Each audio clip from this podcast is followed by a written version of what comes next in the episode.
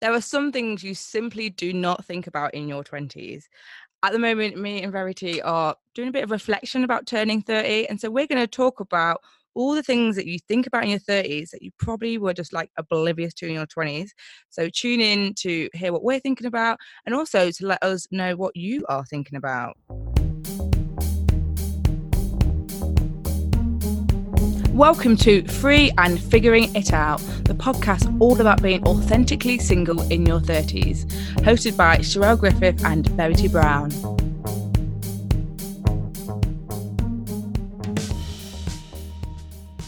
Hello, lovely ladies. Today we are going to be talking about birthdays, 30s, 20s, what it feels like to get older, what changes in our minds we get older because uh, this week it was Verity's birthday, and a few weeks ago it was my birthday. So it's been birthday season in the free and figuring it out household.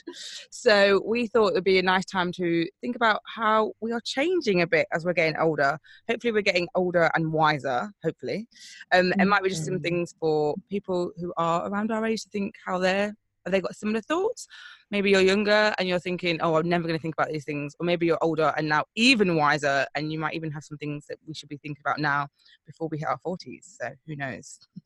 yeah, well, I, this kind of was sparked by me staring in the mirror after not being to a hairdresser for probably four months and seeing lots of grey hairs and just being like, oh, do I really care? Like, I can't work it out do I really care about them anymore?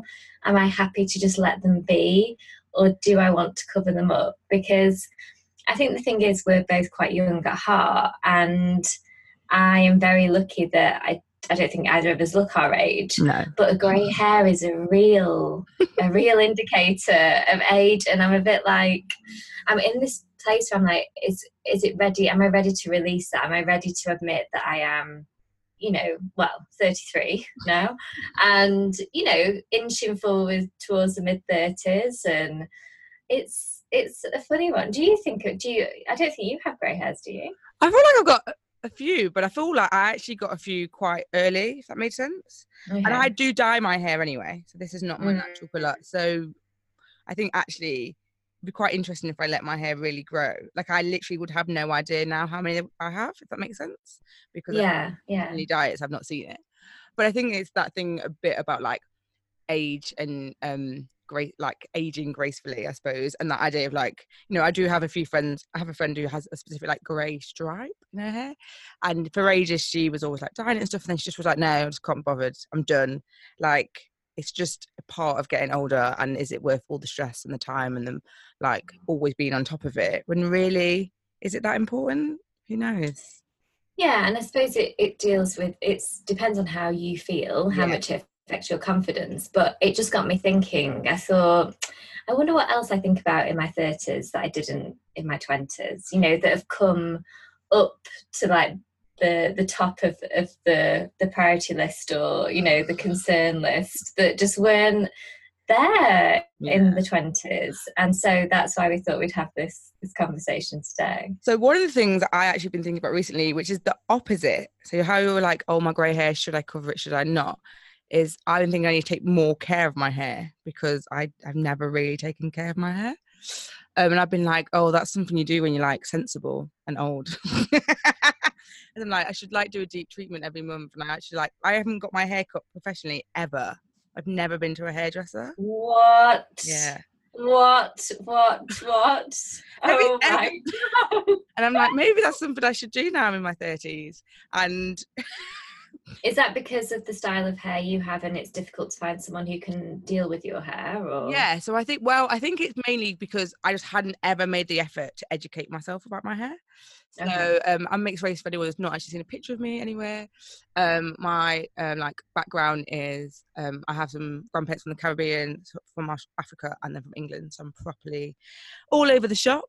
And my hair texture is not the same as my dad or my mum's, and therefore no one really knew what to do. No one really taught me what to do with my hair, like from a family perspective growing up. And yeah, I think in since moving to London, I've probably been more conscious of it. Um, now I live in Croydon, which is like a really um, like has a high population of a people from African and Caribbean descent. So there's lots of black hair shops. There's lots of salons mm. you can go to and stuff. But then also I've just been really scared of getting it cut because I think it's in such bad shape that they're going to cut off so much that I'm like going to cry. But yeah, it's definitely been like a bit of a learning curve since I moved into the space of YouTube. To be honest, since like the when I started making YouTube videos and I would go to events, there was a lot of like curly hair YouTubers. And then people started to talk, I started to talk to people and I was like, oh, I probably should look after my hair a little bit more.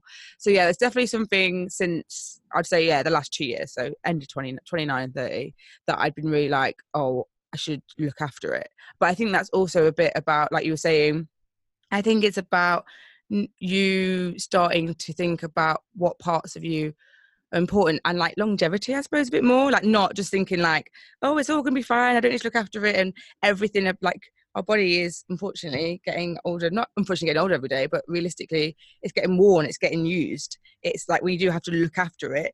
And I was saying to someone recently, like we'd all, if you have a car, you MOT it every year, and you know, there's so many things like that that like you check regularly if it's like mechanical or physical or something. Yet for some reason, we're not quite the same with our bodies. Yeah, I, I totally agree. And, and it is all those other little things that I think in your 20s may sound a bit boring and a bit, um, you know, we don't think about that yet. But things like eye tests and ear tests and dentists and, you know, smear tests and all those lovely little things that, that we, we do. And yeah, they are a bit boring and whatever, but we only get one set of everything. And so I think in your 30s, because most of us unfortunately have experienced you know death of someone close or you know heartbreak of some kind and it just makes you really reflect on how precious life is and so you start to think about those things a bit more um, and the thing is i've always been on top of all those things so I'm contradicting myself now. But I know so many friends who just haven't been to the dentist for like seven years yeah. or have never had a smear test or and uh, yeah it's i i do feel really blessed that it's something that i've been on top of but then in the opposite sense something that i haven't been on top of since you know being young is more like the money side so the savings and the pension and the retirement plan and I know this is totally your area. yeah, but I'm going to say we're so opposite because I'm like, I'm like, uh, I have, I wear glasses and I probably wait a little bit too long. Like recently, I just got my, I've been like doing the tests. I've been doing the test recently, and when I went to the eye test, I was thinking, oh, because I was sort of putting off probably because I didn't want to have to buy two new sets of glasses because I have like one reading, one sunglasses, and I think I just was a bit like, oh, and I hate choosing glasses. I find it really stressful. And I went, and it was a really fit man that was doing the. oh my god! And they get so close to yes, you. Yes, I was like, listen, I've not been too close to a man for a long time. Don't get that close to me, love. and um, he, it, went, it was fine, and actually, my glass, my sight hasn't got any worse. So actually, mm. I was like, good. But it's funny because he was like, do you wear your glasses like all the time? And I was like, no. He's like, yeah, because when you, it was like, even though your eyesight hasn't changed, when you first came in, like I could tell you were squinting. And I was like, oh, then obviously that's not good for you. Like that's clearly mm-hmm. strain in your eye. So I do think, oh, yeah, I'm definitely more of a, I will put things off a little bit longer. Like I'd be like, oh, we mentioned over two years, and it ends up being like two and a half, three. Do you know what I mean? Like it's on my list of things to do, and I never like make the time to go and do it. So yeah, anyone else out there who probably is a bit behind, do all those regular checkups. Like our body is more precious than a car. that is the yeah. motto. Yeah, and you know what the other thing is we really do, if you know, for our British listeners, we really, really do need to like be blessed that we have a health service that we can go to for free and do all these things, you know, because there's so many places where you either have to pay loads or you know it's hard to access those facilities but we literally have no excuses apart from laziness and can't be bothered. so it's not good enough, ladies. If you're making those excuses, I'm telling you now, like you need to start looking after yourself because what you know what I don't think I want women to do is look back and think, oh gosh, why didn't I do that 10 minute appointment? Yeah. You know, that would have told me that this was going to happen, or you know, I just I'm not I'm not a saint with my body at all. I, I need a, a, stronger body. I need to be healthier in in terms of the routine of my food and all those things. But when it comes to those regular checks, it's something that I've always been super kind of on it. But going back to like the money, Money. part, which I said that for me, my twenties was like, yeah, whatever. I'll think about money when I'm older, sort of thing. Um, and I'm I'm probably still a teeny bit like that. But um, Charelle, when did you start like thinking about like pensions and savings and investments and and all those things? So I think I, I think you. I'll just like to say I think you are the norm. Like I think for anyone before I like say my spiel, I think I've spent a lot of time recently talking to a lot of women about money, and there's a lot of especially like millennial women. There's a lot of talk about. You know, I was having avocado on toast yesterday with my friends, and we were like, "That's why no one's going to buy a house." Like you know, there is so much. but it's really funny. You know, there is a lot out there that says, you know, I was a generation that I, I went to uni, I came out with, you know, I don't know, 20 something ish in my student loan. I did a master's, so I had a 10 grand loan to do that, that I had to pay back, I think, within 30 months after graduating. Oh Um.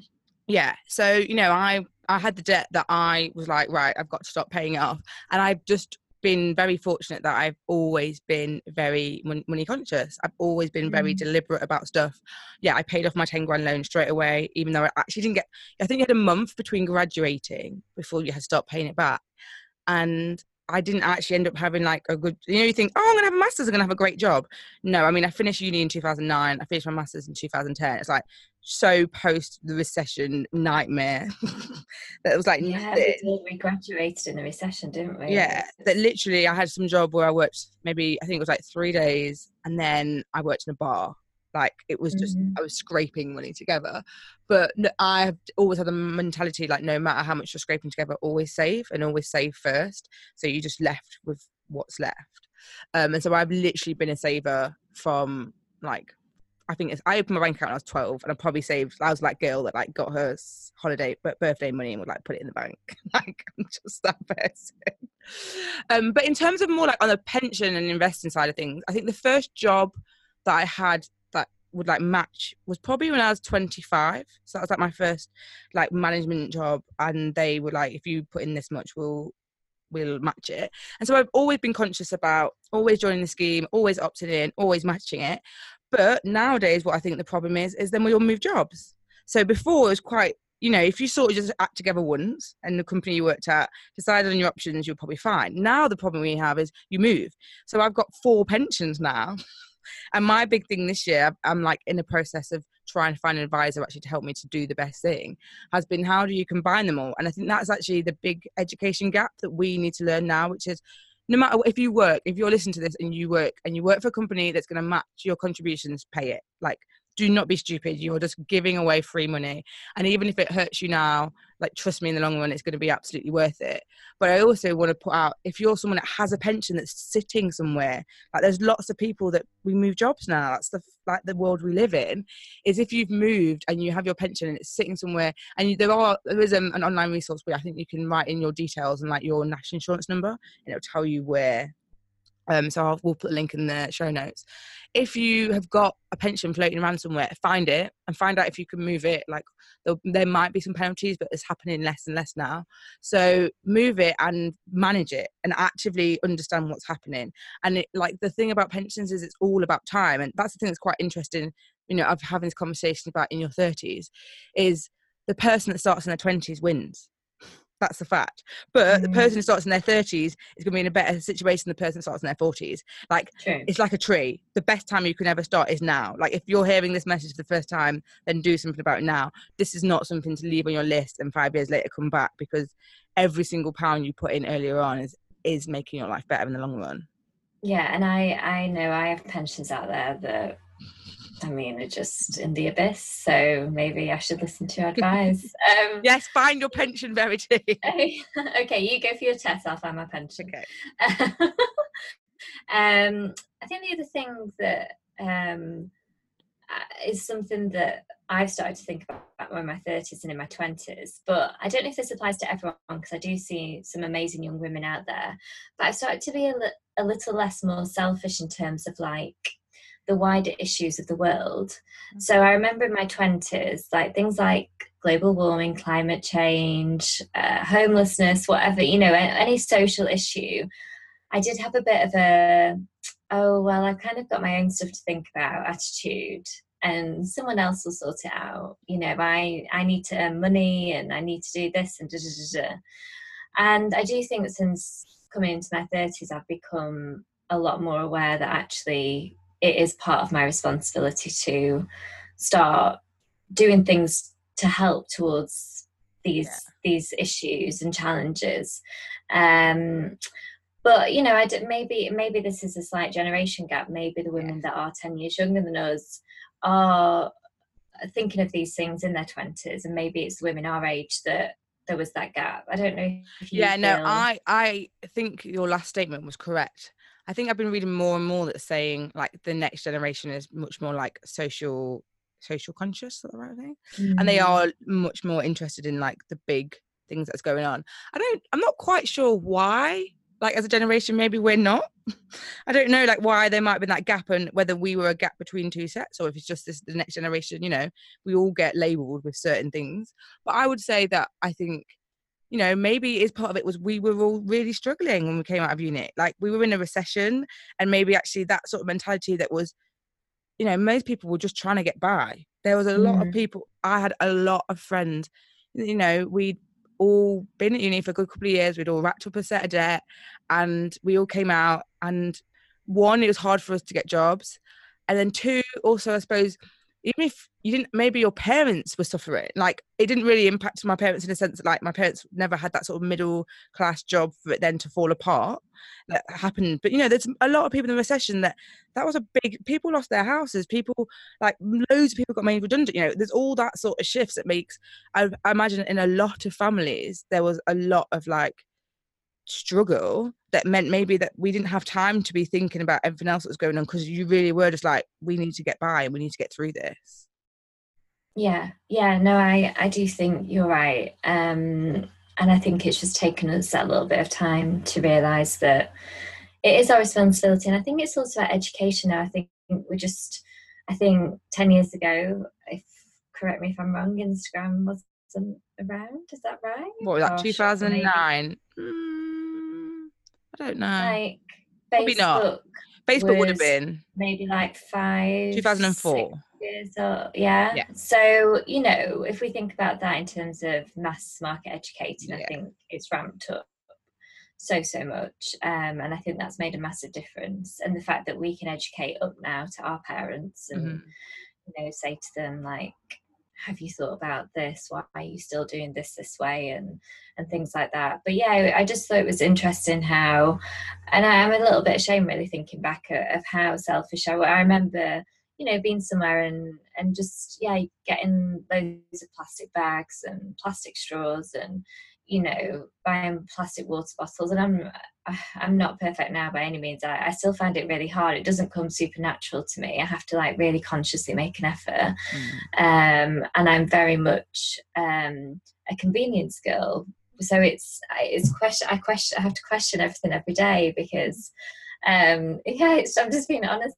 I do find it tricky you know and i've still not got um like a, a a portable cup that I take to coffee shops and stuff. Okay. Um, and I just need to get into that rhythm and stop making excuses. Um, but it's just some I'm trying, like I'm I'm trying. That's like, and I'm I will get there. But um, but yeah, I just I just feel that's quite a nice, beautiful thing that I do feel like I'm part of the bigger picture now rather than just being in my own little bubble like not really caring about my actions in terms of the environment and stuff and, and things like that. Um, and i think also you know being in the entrepreneurial world you see so many initiatives going on don't you by millionaire billionaire entrepreneurs to help the world. And it really encourages you to kind of want to to get to their level to like be able to do mm. similar things. So I think that's really important. And I'd actually been thinking about it recently, sort of on the